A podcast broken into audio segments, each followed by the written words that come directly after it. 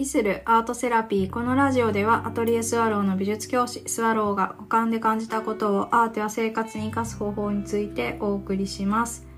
皆さんこんばんは。いかがお過ごしでしょうか？はい。えー、私はなんか週末にうんとずっとね前からしたかったんですけど換気扇のお掃除したんですよ。換気扇の掃除してあこれで空気の通り道また一つ良くなったぞとか思って新しいフィルターかけてであこれなんかいつもだとなんかそういうのを刷新したりするとなんか物が壊れたりとか何かが使えなくなったりっていうのが同時に起きるからああもう今回は本当に何も壊れないでほしいなと思いながら過ごしていたらほんとだいぶ久しぶりに自分の恩師から連絡が来てうわあわここに繋がったんだと思ってちょっと驚きました。はい。なんかまあ偶然かもしれないんですけどこういうことってなんかこうピントが合うって面白いなってなんか思った今日この頃です。はい。で、あ、そう、今日はね、鮮やかさの際っていうのを話したいと思うんですけど、なんか最近、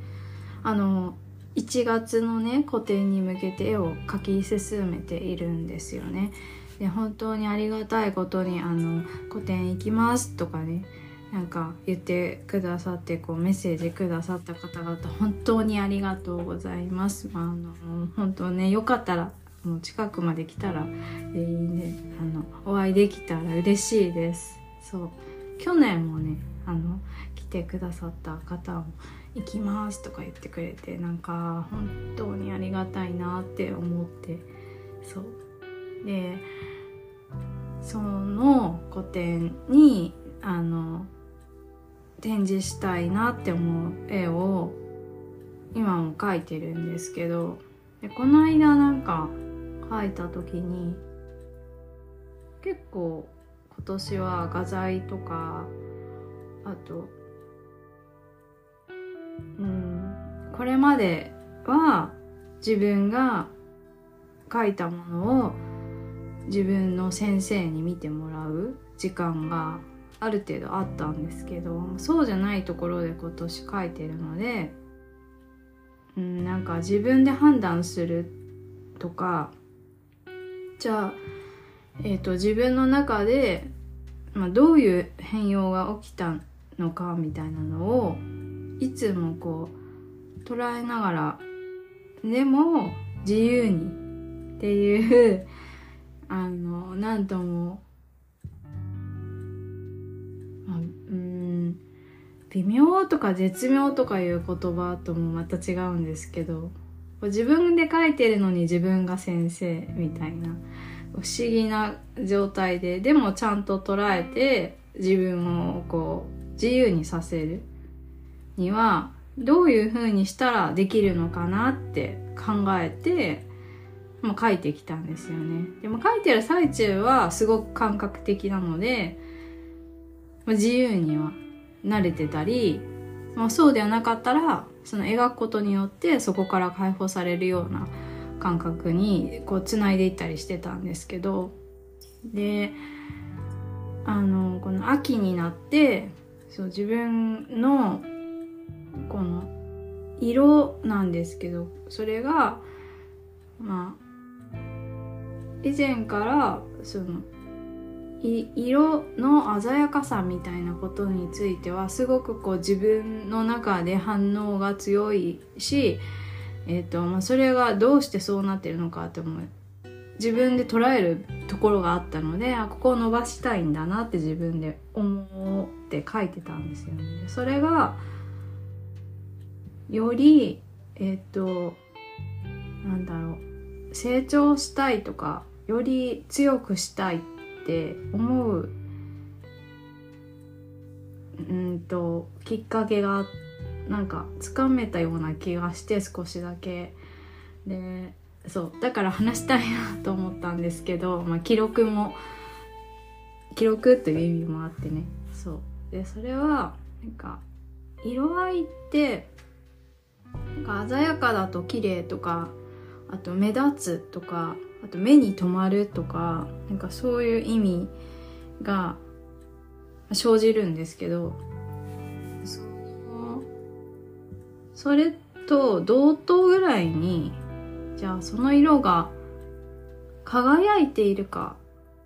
みたいな認識がなんか欲しいなって思うようになってきてじゃあその色が輝くってってどういうことなんだろうって考えた時にじゃあそれ一色で輝くのかとかそれをこう見せるえっ、と余白とかコントラストとかなんかそういう部分でこの色は輝いているんだなって他の要素があるから輝くっていうのをなんか受け入れられるようになってきてそれは本当にあの今年いろいろな風景を見て調和しているんだって思ったからだと自分で思うところも少しあって調和してるんだけど調和すると全部がこう融合してる状態なので、まあ、輝いてるとは少し違うんですけどでその調和してる中の輝きを私はその描くことによってつかめばいいんだってなんか思ったらあじゃあそのための鮮やかさの際を触るように書こうって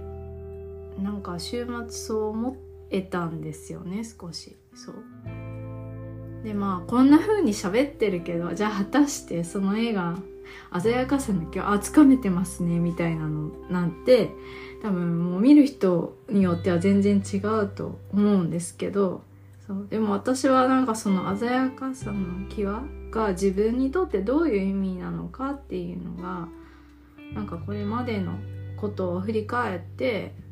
ああ前とは確実に意味合いが違ってきてるなって